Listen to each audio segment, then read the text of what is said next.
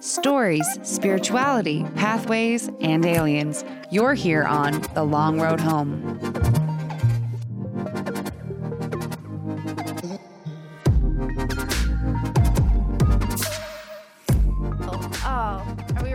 We are Hello. now. Hello, everybody. I just wanted to come in a little earlier today. Yeah, I liked. I liked. It was a good idea. Thank you. It was you. a good thought. Thank you. As some of the you, soccer you people I know would say. Really quickly. It's so. a good thought. Welcome, everybody. We're back. Hello. Welcome to The Long Road Home. I'm Emily. And I'm Chad. And we're back from our break. We are. It we're a, rested and yeah, we're ready. We are. It was an. Uh, it was a planned break that we totally forgot about. Uh, yeah, it was a nice surprise that it, we planned yeah, that for ourselves, it really honestly. Was. We're reju- re- uh, rejuven- rejuvenated, and yeah. we're back, though. Yeah. And we're excited to bring you another wonderful episode. We really hope that Thanksgiving treated you kindly. Maybe you went shopping on Black Friday. We hope that you're all right, that maybe the wounds you suffered during your shopping experience have healed, and you've survived round one of the holiday season. I hope round one. Hope you've iced your, your bruises, and you're ready for round two, because it's you're coming. Up. It's coming. It's coming. I hope you're ready. What are you guys doing to get ready? Um, or what are you guys doing to celebrate this year? I would love to hear from you about your ideas. I've had some fun decorating our home this year. Yeah, she's doing a great job. Oh. Thank you. I wasn't fishing, but I'll take it. Um, yeah. So this year I've been um, wanting to decorate the home au naturel with, with natural elements. So I've been hiking and collecting branches that I've found along the way. And I went to a local Christmas tree farm and bought some clippings. And I've been wiring it all together and decorating the house. Um, if you guys are interested in tips and tricks on how to do that, you should join our Patreon, because we got some cool content going on over there. Yeah, we do. And Emma's going to be throwing up all her cool recipes and decorations and tips and stuff on there. Yeah, tips and tricks, and you'll see what else. Come come join us. Speaking of uh, Patreon and Discord, though, um, I've been throwing up some fun stories on there as well this week. Yeah, she's got a lot of... She's been... She is on TikTok a lot more than I'm really even on my phone. And so she's been seeing all sorts of crazy videos on TikTok of, like, wild alien footage, U F Os, yeah. U A Ps. Yeah, y'all me. don't give me a hard time about being on TikTok. I'm still young, and I'm hip, and I'm with it. And honestly, I freaking love it. TikTok is a great representation of, like, America. And I got to say, we're not doing well. It's a fun time. It's a fun, it's a fun time. time. It's a fun time. You you went a different way America's with that. America's not you okay. You went a different way with that. I was already ready to say it's fun. Yeah, you know, I mean, it depends on what you're looking for. Your algorithm kind of gets aligned to what you're looking for. And for me, you guys know, I like U F Os and cryptids and weird stuff. So it's the universe and, and the TikTok gods are just feeding it to me. So I found some pretty cool um, U F O sightings recently that I'm going to share in our Discord. Maybe we'll throw them up on Insta as well. Yeah, definitely. They're actually really cool. I just saw one and I was like, what the fuck is Dude, this? Dude, that was so crazy. So there's one uh, sighting that happened last week right over um, the pyramids. And it's, uh, excuse me, the pyramids of Giza. Yeah, I don't know. I Should don't I specify know. the pyramids? No, Do you think... know which one I'm talking about? I know there's technically others, no but I feel like people get it. Yeah. Um, yeah, so it looks like there's like this one main orb kind of floating over over the pyramids, and then it kind of breaks up. And it doesn't look like a meteor. It doesn't look like a satellite. It doesn't look it's like a paper lantern. Shaped. Yeah, it's very differently shaped. Um, so we'll throw it up and tell us what you guys think. I'd yeah, be, I'd be if curious. You, if you know to what know. we're talking about and you've seen it, email us and let us know, because I'm very curious about what what it could have been. If it, if it was some sort of an anomaly, I would like to know what it was. I have not found any theories that I bought just yet. But um, yeah, if TikTok. you have some, throw them away. Yeah, yeah, you know, in the comments and stuff. I, yeah. I, I, it's I, like, to, I like to read it's through the communists. Left is coming to take our take our children. Well, the, interestingly enough, there was, um, did you see that, oh my God, who was it that just collected moon dust or meteor meteorite dust?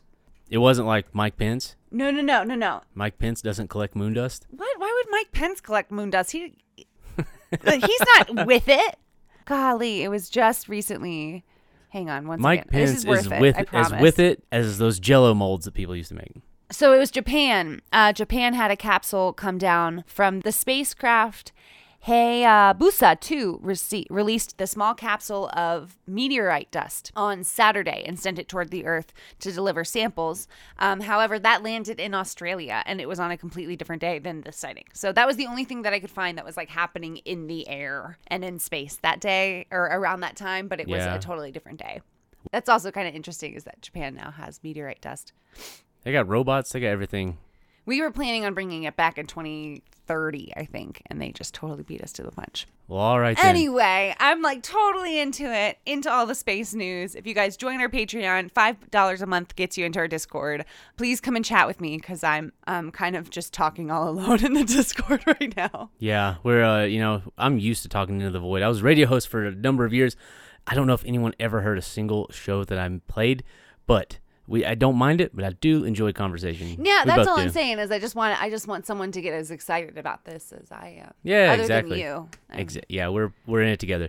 Anyway, anyway, today, sorry, long-winded way we, of introducing the podcast today. Sorry. Today we're actually going to be talking about something a little closer to home. Yeah, a little more down to earth. Yeah, if you live in like uh, Asia. So today we are talking about the Yeti, everybody. Yes. We're getting into the winter season. We're going to be t- taking on some chilly topics. This is our first. So in nineteen fifty-eight, a pair of loggers claimed to have seen a giant bipedal ape in the mountains of California. The sighting and the subsequent film, now known as the Patterson-Gimlin film, have sparked rumors and sightings of Sasquatch all across the country. Avid Bigfoot hunters would have you believe that the mountains of the Pacific Northwest, along with some other areas of the United States, are full of Sasquatch colonies. Unfortunately, for those people, evidence is scant and eyewitness testimony alone isn't enough to verify their existence. While we argue amongst ourselves about whether or not this cryptid exists, the distant cousin of Sasquatch sits high in the snowy alpine. Today, we are talking about that quiet cousin, the Yeti. I like that visual that we're all just standing around here going, is Bigfoot real? I don't know. Yeah. What about this? In reality, what about that? We and got a way just, bigger problem. He, right, he's just looking over a mountaintop watching us like fight. The Grinch. Yeah. The Yeti is, like Bigfoot, a large bipedal ape. Unlike Bigfoot, however, the Yeti prefers cold, high-altitude climates.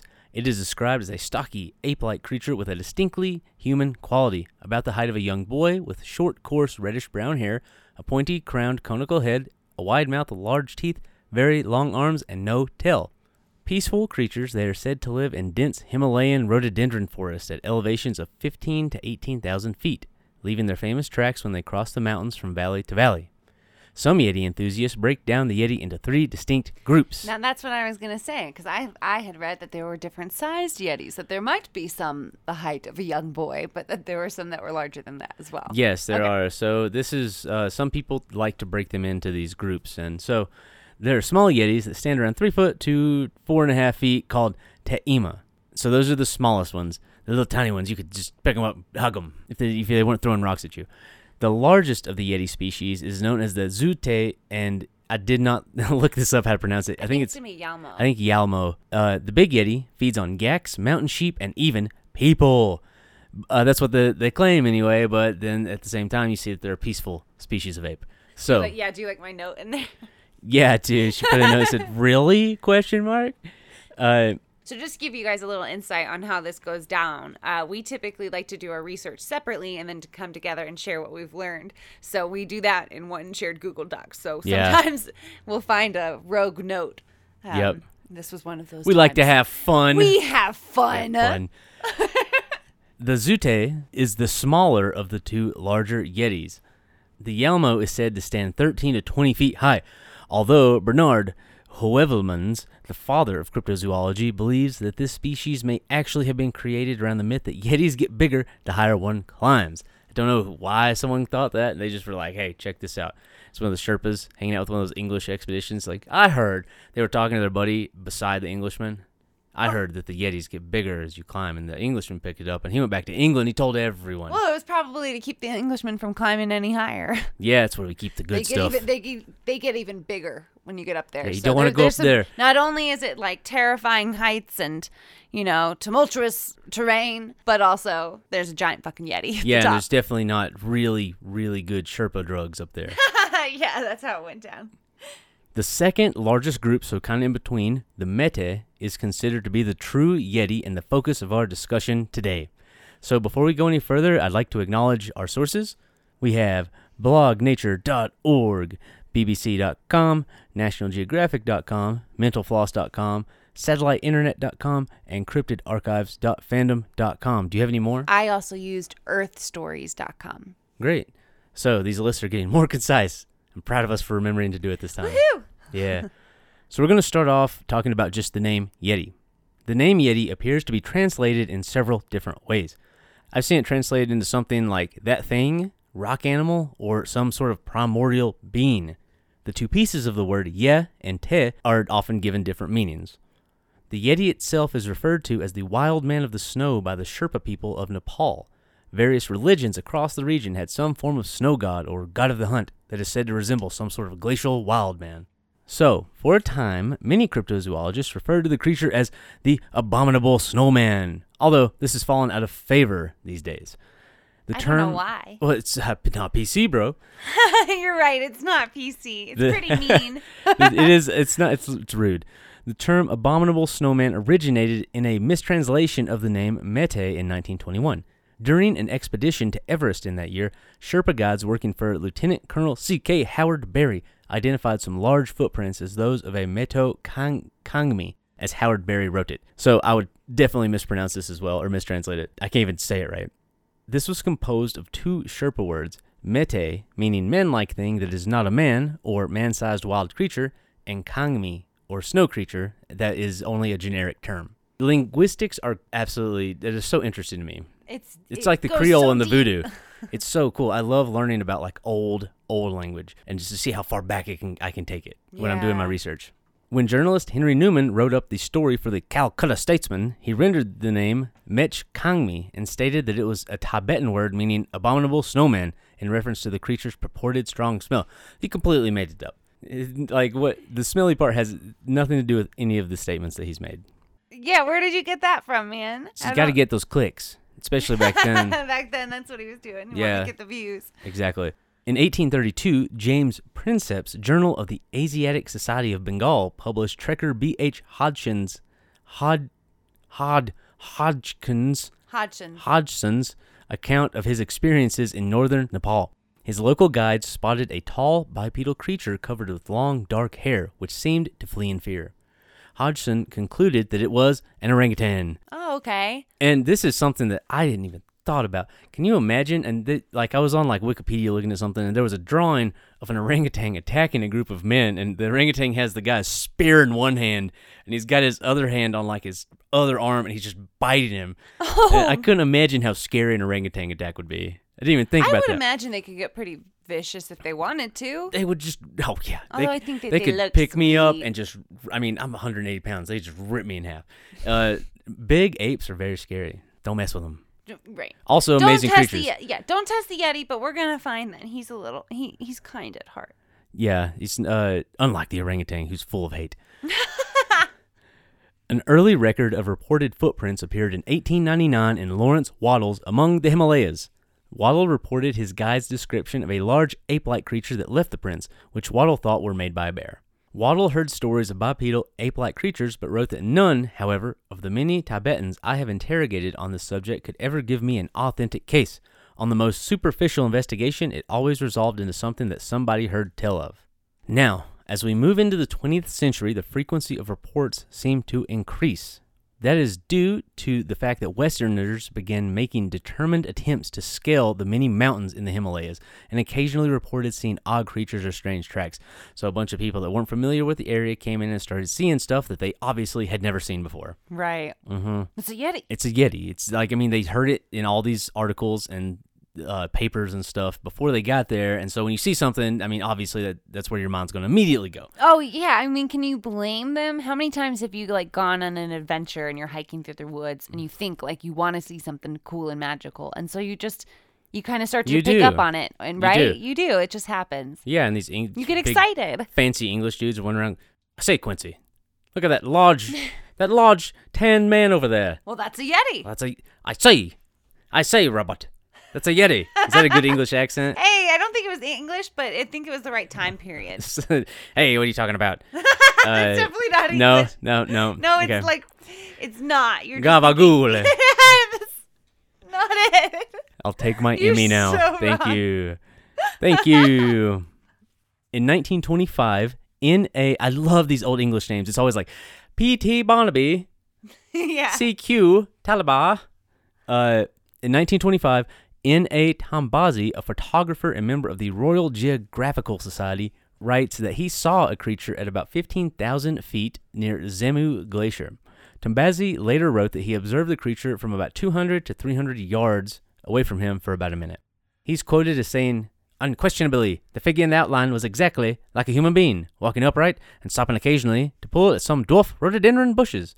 It showed up dark against the snow, and as far as I could make out, wore no clothes." At about... thank you. Yes, well done. More Emmys, please. About two hours later, Tombazi and his companions descended the mountain and saw the creature's prints, described as, quote, similar in shape to those of a man, but only six to seven inches long by four inches wide. The prints were undoubtedly those of a biped. Hmm, so small. Yeah, so th- this might have been one of the small yetis that they observed, right? Right? Is that small? Is that small? Uh, you used the word only. Yeah, he used only. So I'm yeah, six, six to seven, seven inches, inches long. long. Okay, long. Yeah, so that's small. I was doing it the opposite way, and that oh. still doesn't. It's still small. It's all very. It's okay. You know what they say about Math small feet. It's hard. Later, Peter Byrne reported finding a Yeti footprint in nineteen forty-eight in northern Sikkim, India, near the Zemu Glacier as well, while on holiday from a Royal Air Force assignment in India. There was another sighting in nineteen forty, although it was not reported until nineteen fifty-six in a book called The Long Walk, written by the observer, Slawomir Raiks. I didn't work on any of these names. I should have done a, that probably. Yeah. Slawomir. Slawomir, just, yeah, I don't know what's going on there. Uh, I think that's going to sound like an X. Yeah, could be. I'm not going to say anymore. Okay. You did good. So okay. He says that as he and some others were crossing the Himalayas in the winter of nineteen forty, their path was blocked for hours by two bipedal animals that were doing seemingly nothing but shuffling around in the snow. So we That's have a couple visual, of strange. Yeah, it is very weird. Just like, just like I'm not going any further because I'm not getting I'm not getting in their way. All these Sherpa also... drugs are kicking in, man. You, that's the second time you've said Sherpa drugs. You really think that there's Sherpas are wonderful people and drugs? They work really hard, and I really appreciate all their efforts. I'm just uh, kidding around. I think Yetis would enjoy them, though. Yes. Um, you know they'd be sharing. You think Yetis or Sherpas would enjoy? I think they would get along well and trade each other many things. Ah, I see. Mm-hmm. So they're having a party. Yeah, uh, they are high-altitude people. Oh my God. They're uh, living that high life. Yeah. Sorry, it's really terrible. I know. It's oh okay. my God. Now, the story really begins in nineteen fifty-one when a British explorer named Eric Shipton, looking for an alternative route up to Mount Everest, found a footprint that appeared to be hominid. And I'm just going to say, when you say the story really begins, you mean the Western tales of the Yeti. Yeah. Yeah, it really starts to spread into the world at this point because of Eric Shipton. Um, Shipton himself was a prolific mountaineer. Born in Ceylon, now Sri Lanka, in nineteen oh seven, Shipton was moved to London with his mother at the age of eight after the death of his father. At sixteen, he toured the country of Norway with a friend and very soon after began to take a serious interest in the mountains. I just can't, like, fathom that you could just do that back then. Like, I'm sixteen, I'm going to go be a mountaineer now. Goodbye, mother. Yeah, um, right? Not with the helicopter parents we see these days. His list of accomplishments and summits is extremely impressive, and it goes without saying that Eric Shipton was a well-respected member of the mountaineering community. Thus, the photograph he took of the footprints was taken very seriously. So, like I said, after he took that photograph, the, he was a respected member of a very extreme community. They really believed that he had seen a footprint in the snow, and that's when really steam started to get underneath the story of the Yeti to the Western world. Uh, and this is like the photo, right? You're yeah, this to? is this is there was a photo from like the thirties right. as well, but it didn't seem to really just like garner the attention that his did, and I think it's because of who Eric Shipton was. Um, and it's really weird because this is such a cool story to me because you run into these like very famous mountaineering figures with the story of the Yeti because there's not a lot of people that go up to these places, and so right. they were the ones that were making the claims that they were going to like they would look for him while they were up there, they found something strange or something like that. For a really long time, so it's really cool to me. Daniel Taylor, the Yeti researcher interviewed in the National Geographic article we've referenced, had this to say about Eric Shipton's photos. What was captivating about the prints was that they're really sharp. The snow is hard, so the photo looks like a sort of plaster of Paris cast. The second feature was that the prints looked like a human footprint, but with a thumb, so you get this primate-like feeling, but hominid at the same time. It's enormous size, thirteen inches. Also suggests a magnificent hominid, a King Kong type of image. And like we said, the media grabbed that and ran with it. And Daniel Taylor is a very interesting character in himself. Like I said, all of these people are very interesting to me, and we'll talk a little bit more about him later. Cool. So, In nineteen fifty-three, we ran into yet another famous mountaineering duo, Sir Edmund Hillary and Tenzing Norgay.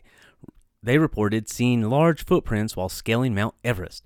Oh, cool. Yeah, uh, Hillary would later discount Yeti reports as unreliable, though. Ah. But in his first autobiography, Tenzing, sa- ten, excuse me, Tenzing said that he believed the Yeti was a large ape, and although he had never seen it himself, his father had seen one twice. But in his second autobiography, he said he had become much more skeptical about its existence. Aw, that happens with age. It does. Um, really interesting, though, Sir Edmund Hillary would later, when asked about the Yeti, would say that we don't need to be looking for the Yeti, but we need to be doing research about people living at high altitudes, which is something that we don't really hear about a lot, and there's not a lot of research done about living at altitude, and we learned that while we were living at ten thousand feet in Colorado. I've been saying it for years. It it definitely messes with you in a it way does. that we it really does. Um, are not really clear on. Yeah. Um, and so the fact that so many people are living, I mean, it's not, here's the thing, it's really not so, so many people that are living in high altitudes. It's smaller communities that are up there. Yeah. But these communities are growing, and we don't know the long-term effects of living at that high of an elevation, um, and like what they have, what those effects have on the body. But yeah, so it actually, what happens is, at least what I am aware of, is that when you're sleeping, um, because the oxygen levels are lower, you're not getting as much oxygen intake when you're resting.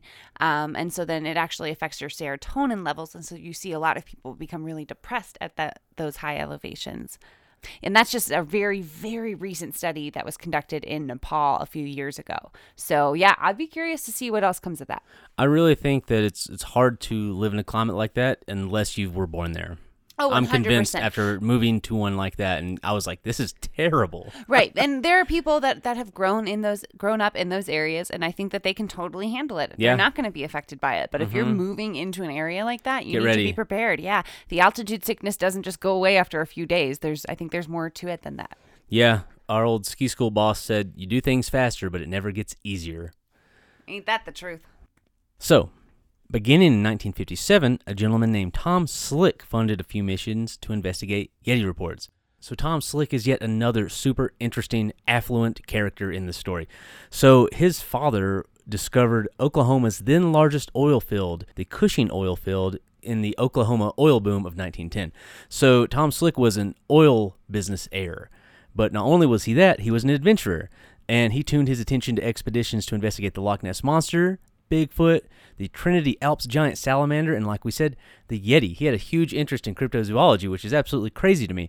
He also knew uh, prominent filmmaker Howard Hughes and was somehow involved in the C I A. I didn't look a lot into that, but this dude was kind of all over the place. And he, but he funded these missions, and they were eventually were able to get some samples uh, from alleged Yeti hair, which we'll talk about later. I love that. What a fun way to spend that oil money. Yeah, he was a super smart dude. He was an advocate of He was an advocate of world peace. He patented uh, this really crazy way to basically build concrete floors. He would like build them all on ground level and use hydraulics to lift them up into place. So oh. he was a smart guy, really rich, and was just like blowing his money on Yeti expeditions.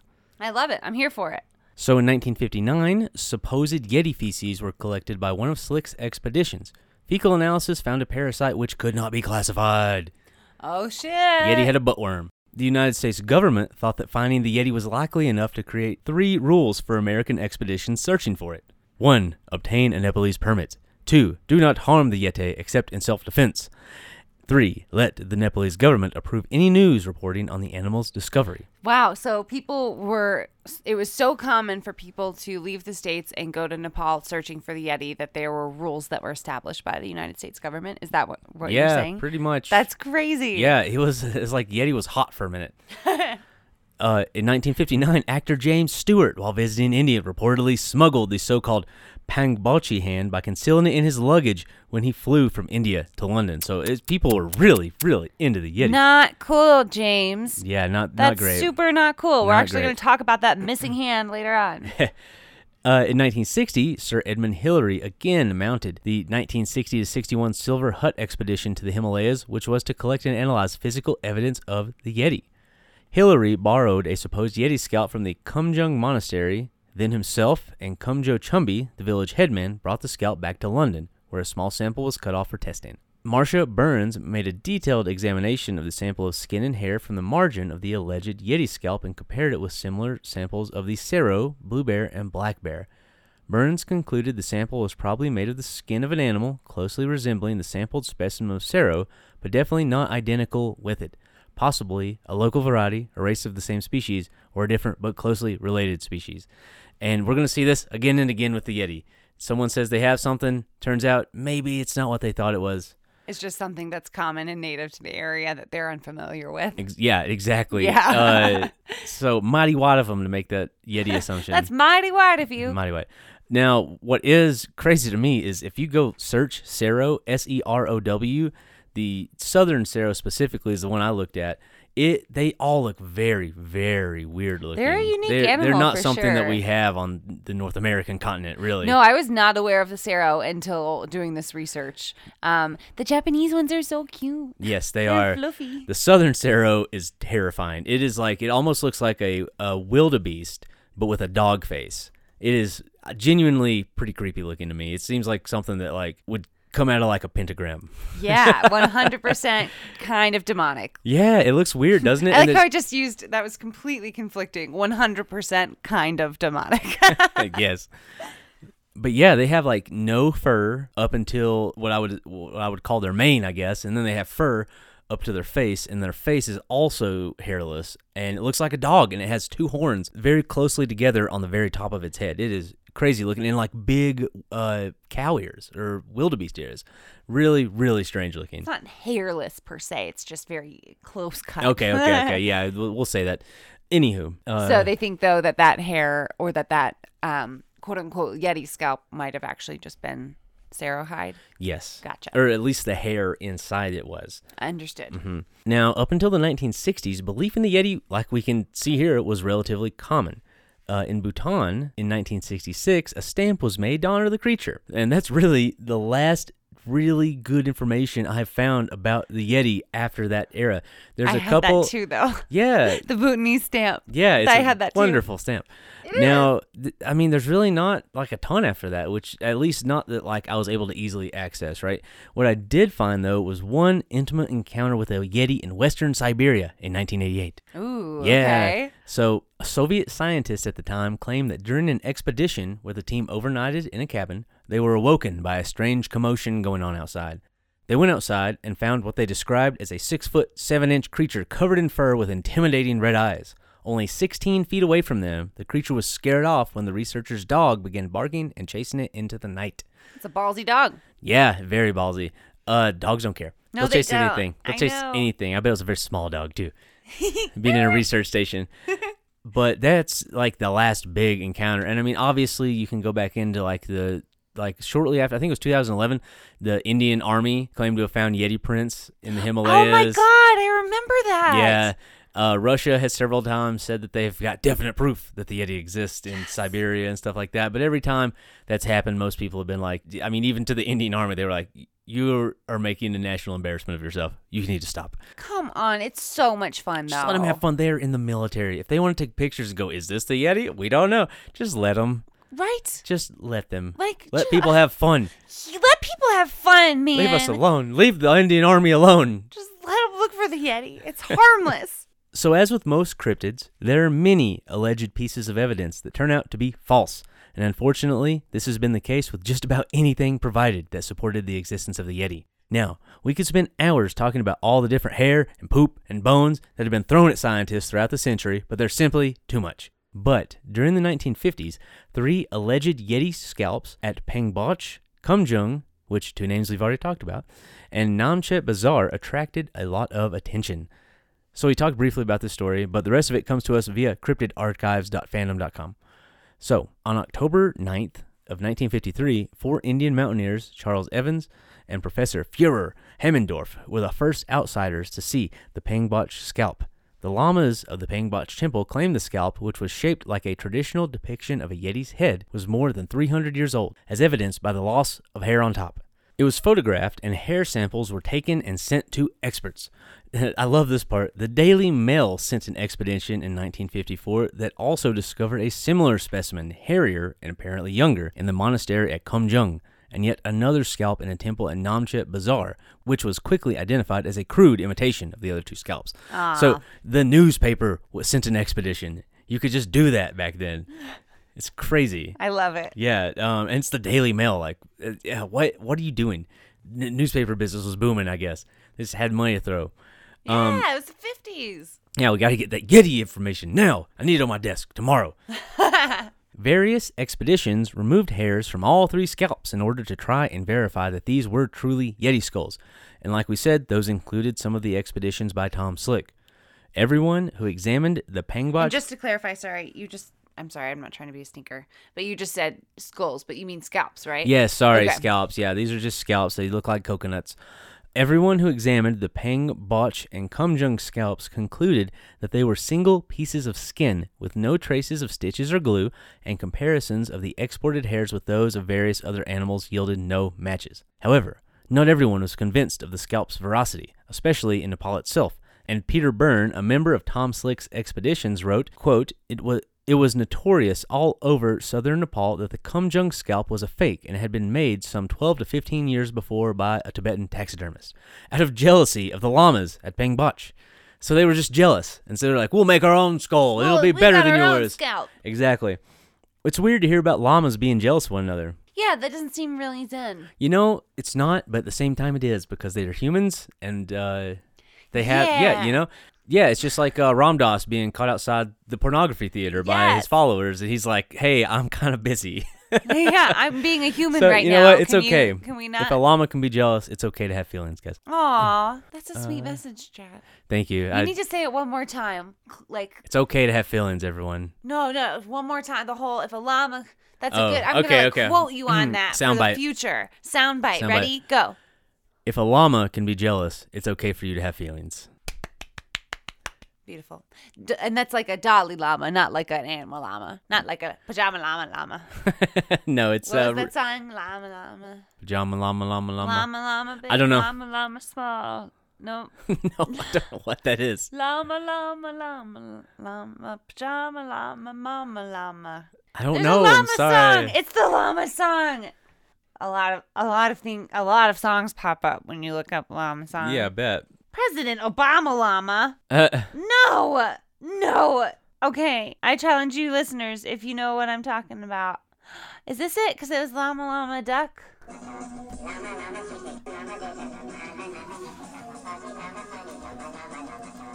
We've lost control of the podcast.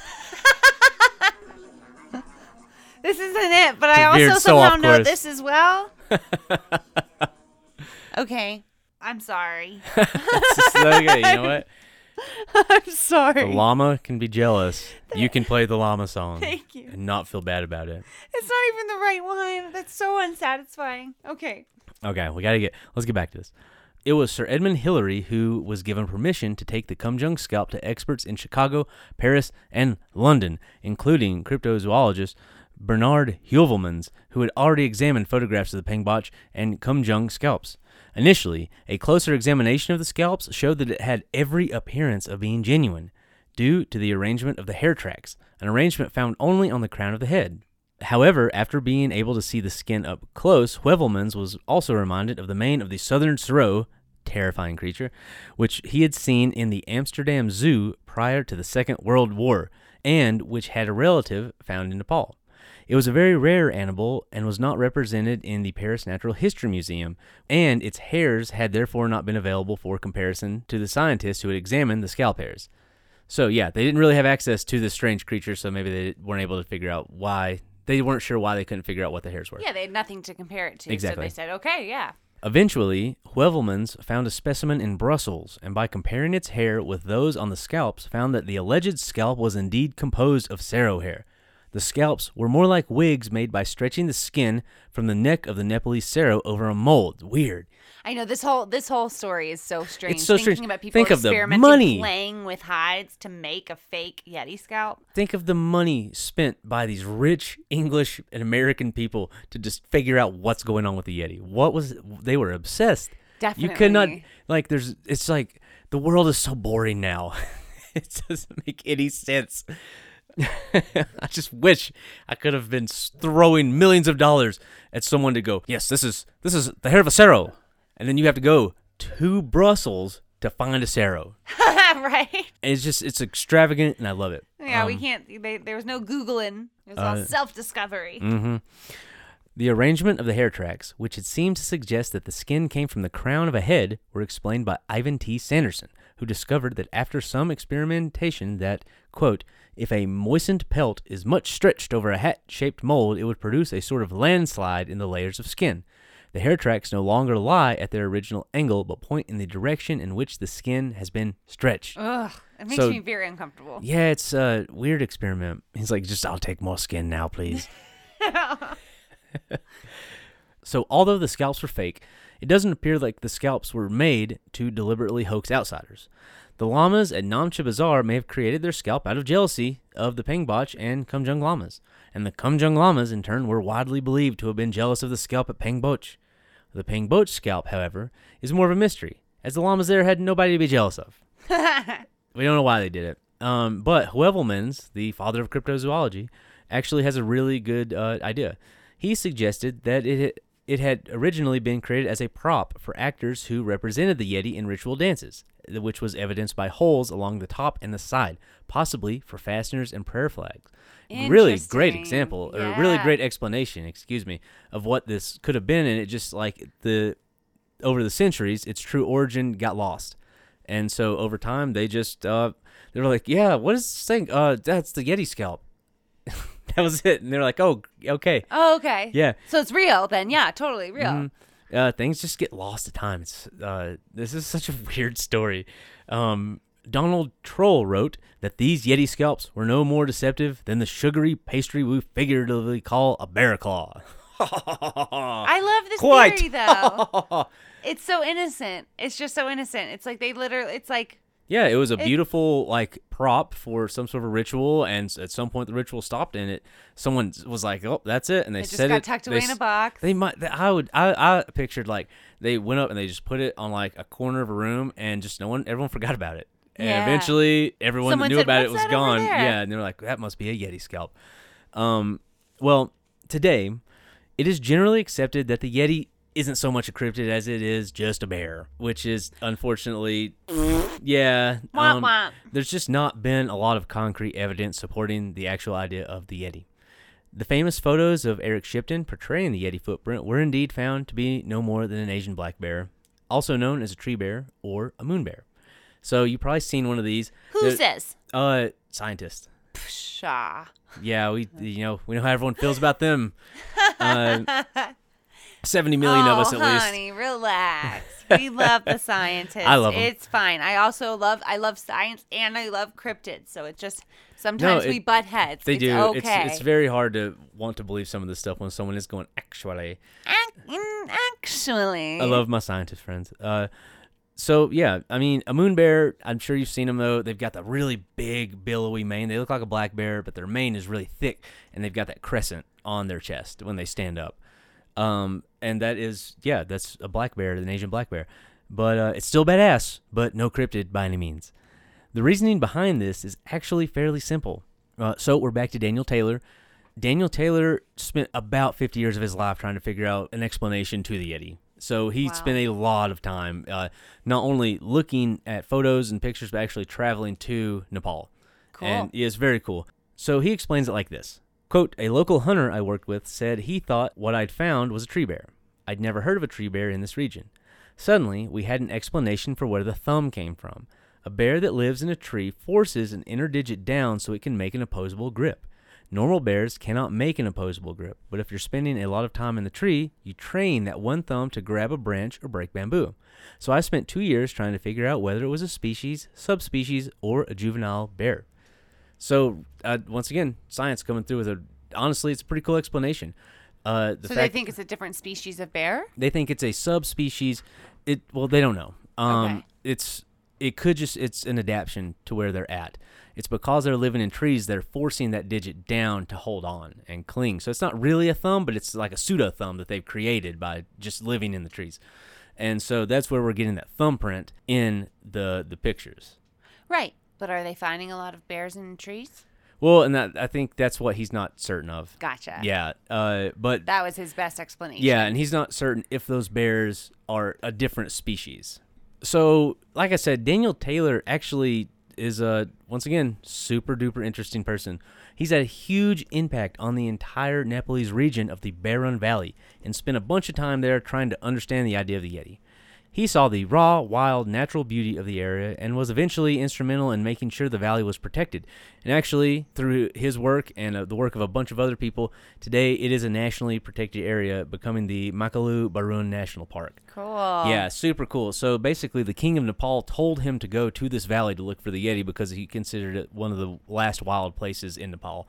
Wow. Um, yeah, and there were people from both China and Nepal encroaching upon the area, and so he was able to work with with local communities and get them involved in the conservation of it, and eventually it turned its it was able to turn into a national park uh, through Nepal and China working together. Oh, so I it's love cool. That. It's a really cool story. So that's he, what you like to see. Well, yeah. So he did something like very concrete and real in his search for the Yeti. It was really awesome. Cool guy. So Taylor isn't the only one who holds this belief about Bigfoot's cold cousin. According to blog dot nature dot org, take this with a grain of salt, the Yeti has received maybe the most attention of any cryptid in actual peer-reviewed scientific journals, appearing in articles in Oryx, Proceedings of the Royal Society B, and Molecular Phylogenetics and Evolution. Now, two recent studies, both published in the Proceedings of the Royal Society B, may finally mark an end to this attention from the scientific community. In twenty fourteen, thirty hair samples that were considered to be from a Yeti were analyzed, and scientists concluded that all genetic evidence analyzed from purported Yeti specimens actually came from a wide range of known animals. See, this doesn't, to me, this doesn't necessarily disqualify the existence of the Yeti, just no, the existence of the Yeti scalps. Well, and, and, but in the same, but it's not only, it's not just the scalps. Um, people claim they bring feces, they bring uh, strange hairs that they find and stuff to these people, and so apparently, from what I've read, is all, uh, all of it has been used right now, but. You're right in saying that uh, that you could can't... just be operator error. It doesn't necessarily mean that something doesn't exist. It just means that the people that are searching for it are picking up the wrong things. Yeah, exactly, and that's the beauty of science. You can't disprove something just because you don't have proof. Same thing with Bigfoot, ghosts, any of these wonderful things. And that's yeah, why... you heard? Yeah, and another paper from twenty seventeen examined a re- more refined set of specimens and found that all but one came from bears. The outlier actually came from a dog, so even mm. more common. Uh, the authors conclude that the biological basis of the Yeti legend is local brown and black bears, and that evidence of the Yeti has been ran through numerous tests, including D N A comparisons, and no definitive proof of a Yeti has been found. It appears that, for now, we have no actual evidence of any sort of Yeti that truly exists. Although there may not be a literal wild man roaming the tallest peaks in the world, the idea of the Yeti isn't going anywhere. There are tons of various spiritual beliefs about the Yeti, each with its own unique take on the creature. And Emily did all the research for this next part, and I'm super excited to hear about it because I uh, was didn't look at it. I wanted it to be a surprise. I'm really excited for these stories. You didn't look at it? I, I it's for effect. Okay, I wanted you to look at it so you could know if it, so I would know we would know if it was good. I'm, I'm, like, no, I don't... It's, it's great. I did look through it. It's these are great stories, everybody. Okay, they're, thank you. Yes, they're wonderful stories. Long before the Yeti made its appearance in memoirs, reports, and travel logs, it was a well-known figure in the myths and folklore of several communities living in the Himalayas. The Yeti has been an integral part of Sherpa and Tibetan myth and religion. So this next quote is from Sherpa and Yeti mythology. Long ago there was a beast in our mountains, known to our forefathers as the Lomung, meaning in our language, mountain savage. Its cunning and ferocity were so great as to be a match for anyone who encountered it. It could always outwit our Lepcha hunters with their bows and arrows. The Lomung was said to live alone or with very few of its kind, and it went sometimes on the ground and sometimes in the trees. It was only found in the higher mountains of our country. Although it was made very like a man, it was covered with long dark hair and was more intelligent than a monkey, as well as being larger. The people became more in number, the forests and wild country less, and the Lomung disappeared. But many people say they are still to be found in the mountains of Nepal, away to the west, where the Sherpa people call them Yeti. Wow, interesting. I love all these like old stories. And honestly, before we started doing this research, I never even thought that the Yeti could have been some sort of uh, spiritual being to the, or like spiritual symbol to the people and the locals that live there for, you know, hundreds of years. I think that we'll probably find that commonality in a lot of different cryptids. Definitely. I I really think so too. It's a relation to a deity or yeah. a spirit. It's it's really cool. Uh, I don't know, something about the Yeti being like, so it's so mystical to begin with. And uh, but everyone seems to really be drawn to it, which also sort of brings in that spiritual touch. So this next part's pretty interesting. Um, rumors about Yeti mummies being preserved in remote Tibetan monasteries have abounded for centuries. Lama Lopin, who escaped to India with the Dalai Lama after the Chinese occupation of Tibet, claims to have come across a shriveled but relatively well-preserved body of a giant ape in the secret catacombs of the Sakya Monastery near Shogatse in western Tibet. Scrolls in the monasteries place them between animals and humans. According to Sherpa legend, they are the children of a Tibetan girl and a large ape, which could be the reason why they are believed to exist between the human and animal worlds. Hmm, okay. That's... It sounds fucked up. It does. It's. I was I was going to say anything. It sounds fucked but up. But I'm just like, great. I see the smile. I really think that there's... um. That that's probably a very loose translation. I think so. And I, I agree. And again, I think as we go further, we're going to see that that quote unquote like large ape is really more representative of a god. Yeah. Okay. A Zeus figure. Ah. No, more powerful. Ah. We'll see. Okay. The Sherpas regard the children, and when I say children, I'm referring to that of the girl and ape, aka the Yeti, to be the bodyguards of Dolma, the female incarnation of Spian Ras Ziggs. Ooh, very nice. Thank you. That's how you pronounce that? Yeah. Oh, wow. Weird. I know. Doesn't that, does that help it's, at all? Yeah. It's like, so the writing is C H E N R E Z I G. That right. is a, yeah, wow, crazy. But in parentheses, it's Spian Ras Ziggs. Yeah. Would not have guessed that. It would have been um, Chen Ran Zig. Which translates to one who looks with unwavering eye. Um, and that is the most revered of all bodhisattva. So, again, the children are the bodyguards of the Dolma, who is the most revered of all bodhisattva, uh, embodying the compassion of all of the Buddhas. Cool. And if you remember from our Buddhism episode, bodhisattvas are those on the path to enlightenment. So, since Sherpas, okay, since, this is, uh, I can't say since it. Sherpas, since Sherpas, since Sherpas, that's a hard one to say. Since Sherpas practice the Nyingmapa, Uh, sect of Tibetan Buddhism, which Nyingmapa literally translates to old school. So it's like the first translation of Buddhist texts. Cool. And that's the so that's the, the form of Buddhism that some Sherpas practice. Yeah. Um, and it retains elements of the pre-Buddhist what? Oh, Bon religion. I remember. I just it's cool that like, you're pointing, and I think I've done something wrong. no, and no. You're just getting excited. I, I totally that is my I gotta reset okay. my brain. Yes. No, no, no. Just, what were you saying? Oh, I just think it's really cool that like. Uh, It's cool to see this stuff, and I go, I, oh, yeah, I remember that. I know. I got That's why kind of why I included it as well. It's like, if you listen to our Buddhism episode, this might be familiar.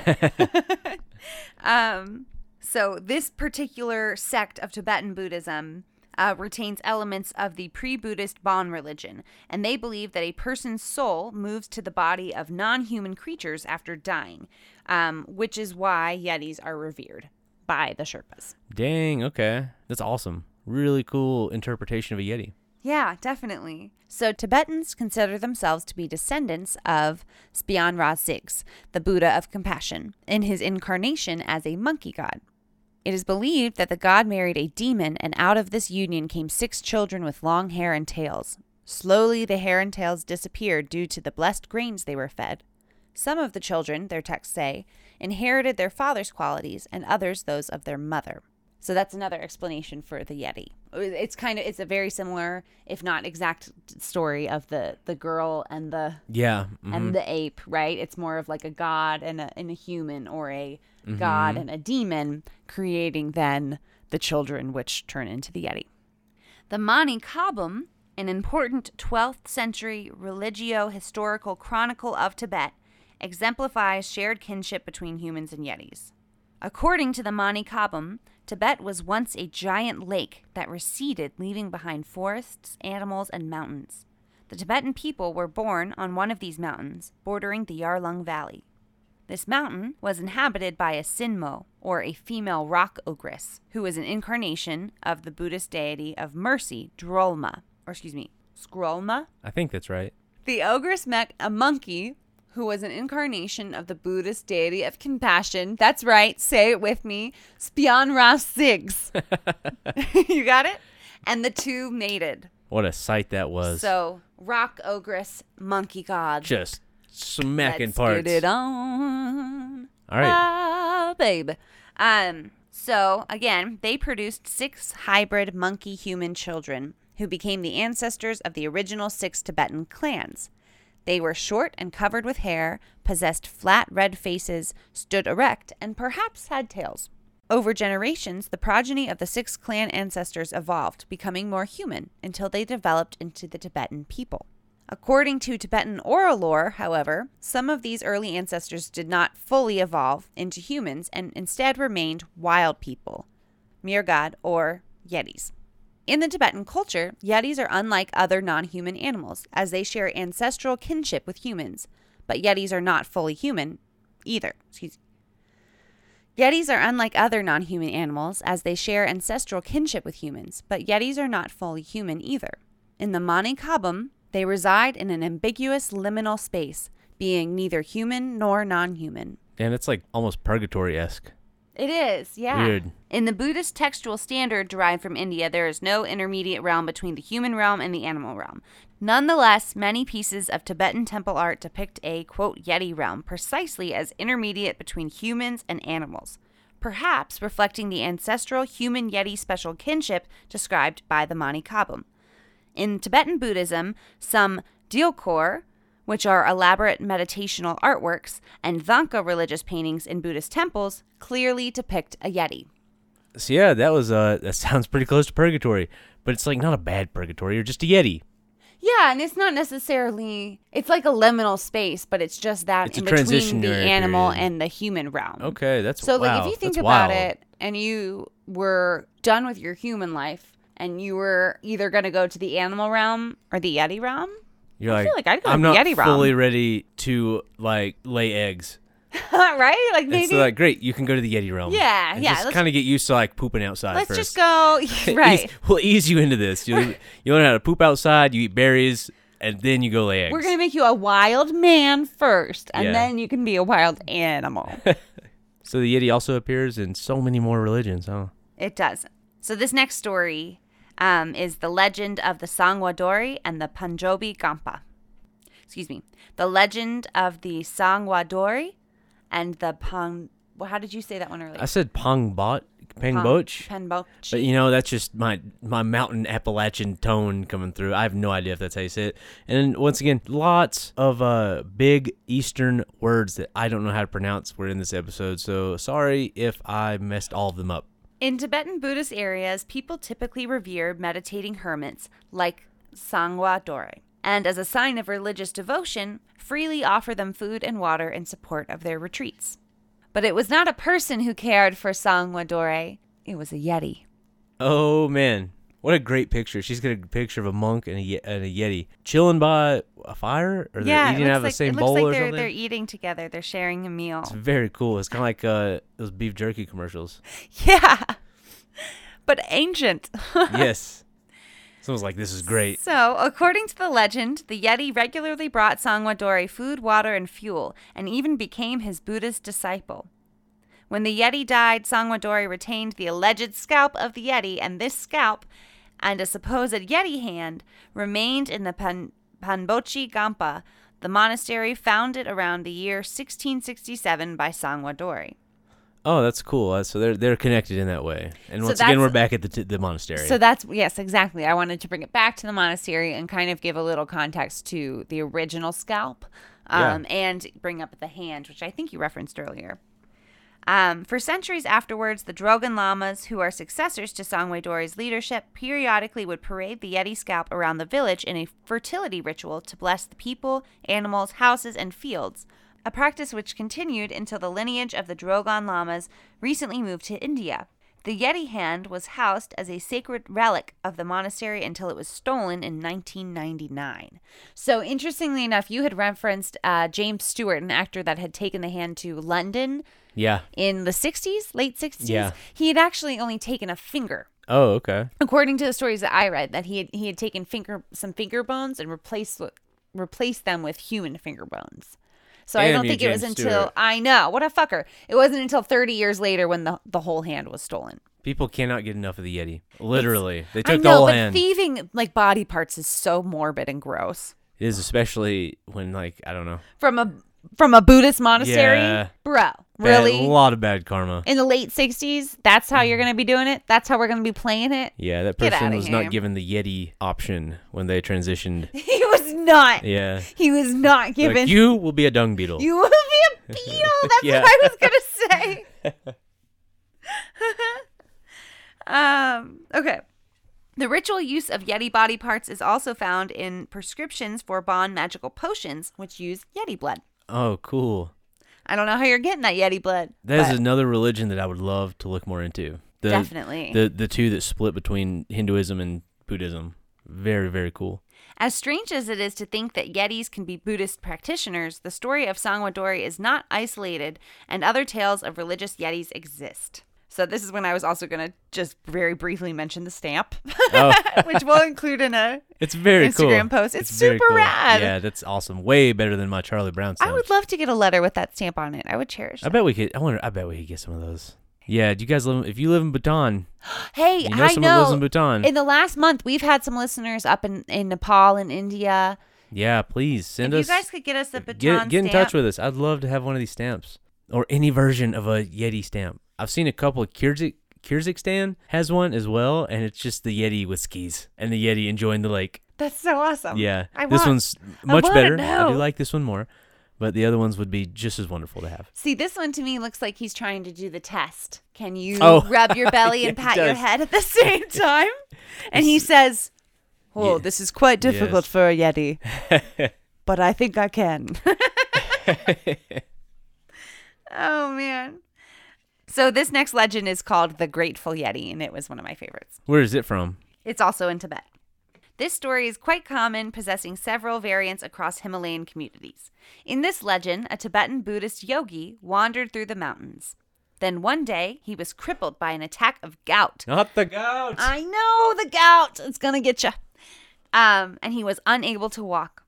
He established himself in a pleasant place at the edge of the forest where he found some goats, who eventually followed him everywhere like pets. Nice. There he remained. On the other side of the hill were some abandoned shacks. Every day he would see a huge dark man coming and going between the shacks and the river. Apart from this, there was no other sign of life. One week he no longer noticed his strange neighbor on his daily walk. Having become intrigued by that mysterious man and feeling a bit better, the yogi decided to investigate the man's dilapidated dwelling. Inside, the yogi was startled to come face to face with a migo, or wild man, as Tibetans call the Yeti. The, what is that word? I would just skip it because I have what no idea. What is that word? But behemoth. What is that word? Hirsut. Hirsut. Hirsut. That's what it's called. What does that mean? Hairy. Ah, hairy. Okay, we know it now. The hirsut behemoth was lying outstretched on the floor, eyes closed and fangs apart, seemingly unaware of the intrusion. He was feverish and obviously ill. One of the Yeti's feet was grossly swollen and full of pus. The yogi immediately noticed protruding from the infected area of that vast foot a sharp splinter of wood that could easily be removed. He thought, I know he can jump up and devour me at any moment, but now that I have come this far, I might as well try to help the poor creature. While he gently extracted the long splinter, the Yeti, aware that the Lama was helping him, lay as still as a patient etherized upon an operating table. The kindly yoga, the kindly yoga cautiously cling, the kindly yoga cautiously. That's a hard one, too. It's a hard one. The kindly yogi cautiously cleaned away the pus, using his own saliva as a salve. Hey, hey, I'm gonna clean. Puh! Puh. Don't look. Puh! Puh. It's, it's gonna work great. Or, or I'm the best or, doctor in this village. Was it like this? Was it like this? Uh, oh. Said, trust me, I'm the best doctor in this forest. Oh, no. You have to do what I say. Oh, God. Then he bandaged the bizarre foot with a rag torn from his own clothing. On tiptoe, he left the Yeti, returning to his goats, which were tied to a tree in the forest. Days afterward, he saw the Yeti limping down to the river, presumably for water, then slowly returning to his house. Eventually, the creature's gait improved to the point where he could walk without difficulty. Miraculously enough, the yogi's crippling gout also began to subside, so that his painful stride began to return to normal, until he, too, was completely cured. After that, he no longer saw the Yeti. One day, the ferocious Yeti suddenly leaped down like a giant gorilla from the trees, grimaced at the yogi, then sprang back into the trees and was gone. He's like, hey, that, that spit thing you did wasn't that cool, but thanks. A few days later, the same thing happened, but this time, the Yeti was carrying a dead tiger on his shoulder. Placing the magnificent carcass in front of the llama, as if in a token of his gratitude, he again bounded off into the dense jungle. The yogi did not wish to eat the meat, but he skinned the beautiful beast with meticulous care. Eventually, upon his return to the Sheshen monastery, he offered the splendid tiger skin to the monastery for use during tantric rites. Cool, yeah, so so good. Tantric, tantric. Baby. I just, a tiger skin's very appropriate for that type of thing. That was a cool story. It um, very more. Well, it reminds me of uh, that story, the African, the Aesop's fable about the lion and the mouse. You know what I'm talking about? The lion had the thorn in its yes, paw, and the mouse comes so. up. It's a very similar story. Well, and then there's a story in the Bible as well. Yeah, it's the, almost like of, um, uh, it's almost like there's some story that predates all these stories, and as it's split apart, the theme remained the same. Hmm. I don't know, man. Maybe that's just me. Maybe that's that, pretty. That's pretty yeah. wild. That's just the weed talking, man. But yeah, very similar to some some ancient, some other some other familiar legends. Yeah. Also, it's super interesting to me that most of these stories describe the Yeti as, like, nice, and they kind of are here to help us navigate our lives in some way. Well, it's actually interesting um, that you would say that, because the next little bit that I had was talking about the Yeti being used as a an omen. No shit. Yeah, definitely. All right, um, scratch. Forget I said that. Scratch it. Um, many Himalayan people consider a great mountain in their vicinity to be the abode of their local Yulha, or local deity.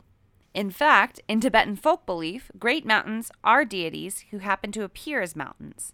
Such Yulha deities reward the local community for their good behavior and discipline it for their negative behavior, thus keeping in order social groups through various taboos and restrictions. It is widely thought that a displeased Yulha will distribute punishment by sending out a physical embodiment of the deity in the guise of a strong ape-like Yeti. This mountain deity Yeti, as a continuation of the Raksha of Indian Hindu and Buddhist myth, enforced discipline by bringing illness, property damage such as crop destruction or depredation of livestock, or even human death. Jeez. Uh, this all is right. why... Sorry. I know, right? Never. Yeah, not so nice, I guess. Not not as nice. Um, this is why among the many Buddhist artworks of the revered Drupung Monastery in Lhasa, Tibet, one finds a mural painting of a she-yeti carrying a decapitated human corpse. Well, that's a pretty intense little uh, painting we got going on there. A she-yeti. Yeah, she seems pretty pleased with herself, too. Yeah, she bad. She bad. She bad. Well, okay. Um, that's Because uh, mountain deity yetis function as keepers of community order, Himalayan people frequently regard hearing or seeing a yeti as a bad omen, and some mountain dwellers may seek the aid of a Buddhist leader to dispel negative forces and accumulate merit if they have encountered a yeti. That's so weird because, I mean, yeah, I guess that's the difference between the Eastern and the Western belief system around the yeti. Is, as a Westerner, you see a yeti and go, that's cool. You just think, yeah, this one, it's just this one version, this one story. It's the abominable snowman, and it's so much more than that. Yeah, it, I mean, it really, truly is. I, I didn't expect it to be in all these different religions. I definitely didn't, honestly didn't expect the bad omen thing there at the end as well. That's pretty, I mean, that's crazy. So now try to picture, like, those Yeti shrieks and think of it in that mindset. Yes, and, you know, I... I Ooh, it's creepy. After going through all this stuff, I also, I also think about the thought of, like, manifesting something like this through belief, right? And the same oh, thing like with, like, a tulpa. Well, yeah, and, like, the idea of, like, U F O is a tulpa, right? If enough mm-hmm. people believe in it, it's going to manifest itself. So it, that's an interesting concept to me that, like, maybe what these people are seeing are some sort of a manifestation or a tulpa of uh, of what they feel like is, you know, bad energy. Right, right. It's or like, good or, energy, or they've I manifested guess. a consequence. Yeah. Yeah, interesting. It, yeah, it's, it's uh, so much. We could. It's, we could the just Yeti take is it a deeper really, and deeper. Sorry, yeah. that was me trying to do Chad's voice. I thought, deeper and deeper. There we go.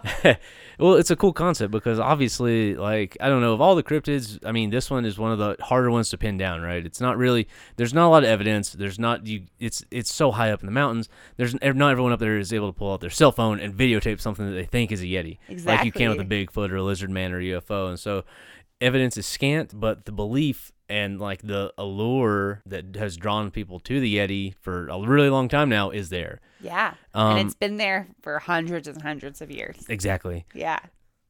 So with all this information in mind, I think it's important to remember that stories of the Yeti are numerous and keep us humans enthralled with the notion that there is something out there in the woods and mountains.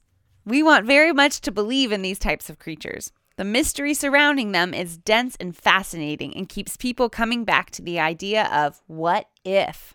We cannot say for sure there is no Yeti simply because we haven't found the right piece of evidence yet.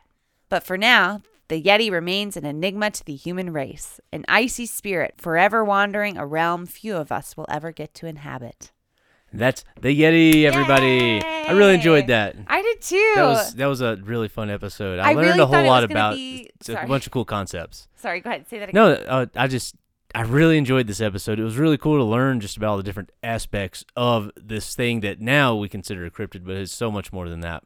I, yeah, I mean, I honestly thought it was going to be a much more like shallow story. I did too. Like, I saw the Yeti. But yeah. It wasn't that at all. There's very little of that in there. Definitely. You know, and but it's like the people that it surrounded, it, the idea it was surrounded by is just really crazy to me. Like it was all these like premier mountain climbers and famous people and like entrepreneurs just going out there. For some reason, everyone was drawn to it.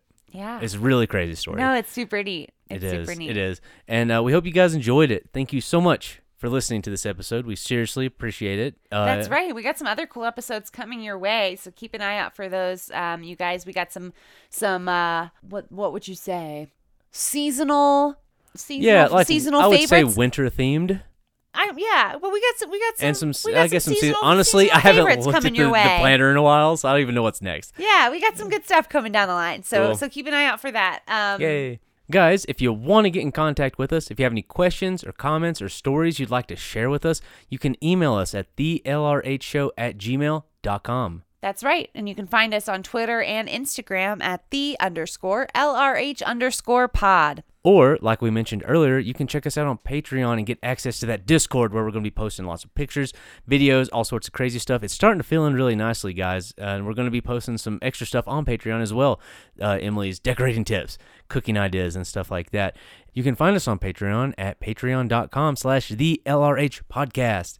Oh, and one more thing. Um, you guys can also find us on Facebook at the L R H Pod. I've seen you guys trickling through there. Don't think I'm forgetting about you. We really appreciate the love. Yeah, and uh, also, last, last thing, if you want to interact with me a little bit more, I stream Sunday, Tuesday, Thursday on Twitch at eight p.m. till midnight, one a.m. Mountain Standard Time. Come say hello. I play lots of horror survival games, and when I want to de-stress, I play Stardew Valley. So please come in and chat if uh, you'd like to really get some interaction. That'd be great. I'd love to love to see you there. You can find me on Twitch at weary underscore ttv. All right, I think that covers it. That is, we're Shoo! getting better at it. We're getting better at it, but yeah. Every time it's a long list. It definitely is. Thank you guys once again. We're happy to be back. We hope you had a great Thanksgiving again, and that you're surviving now that you're back at work. But we'll be back again next week with another great episode. So, as always, thanks for joining us on The Long Road Home. Goodbye. Goodbye, everybody. Smell you later.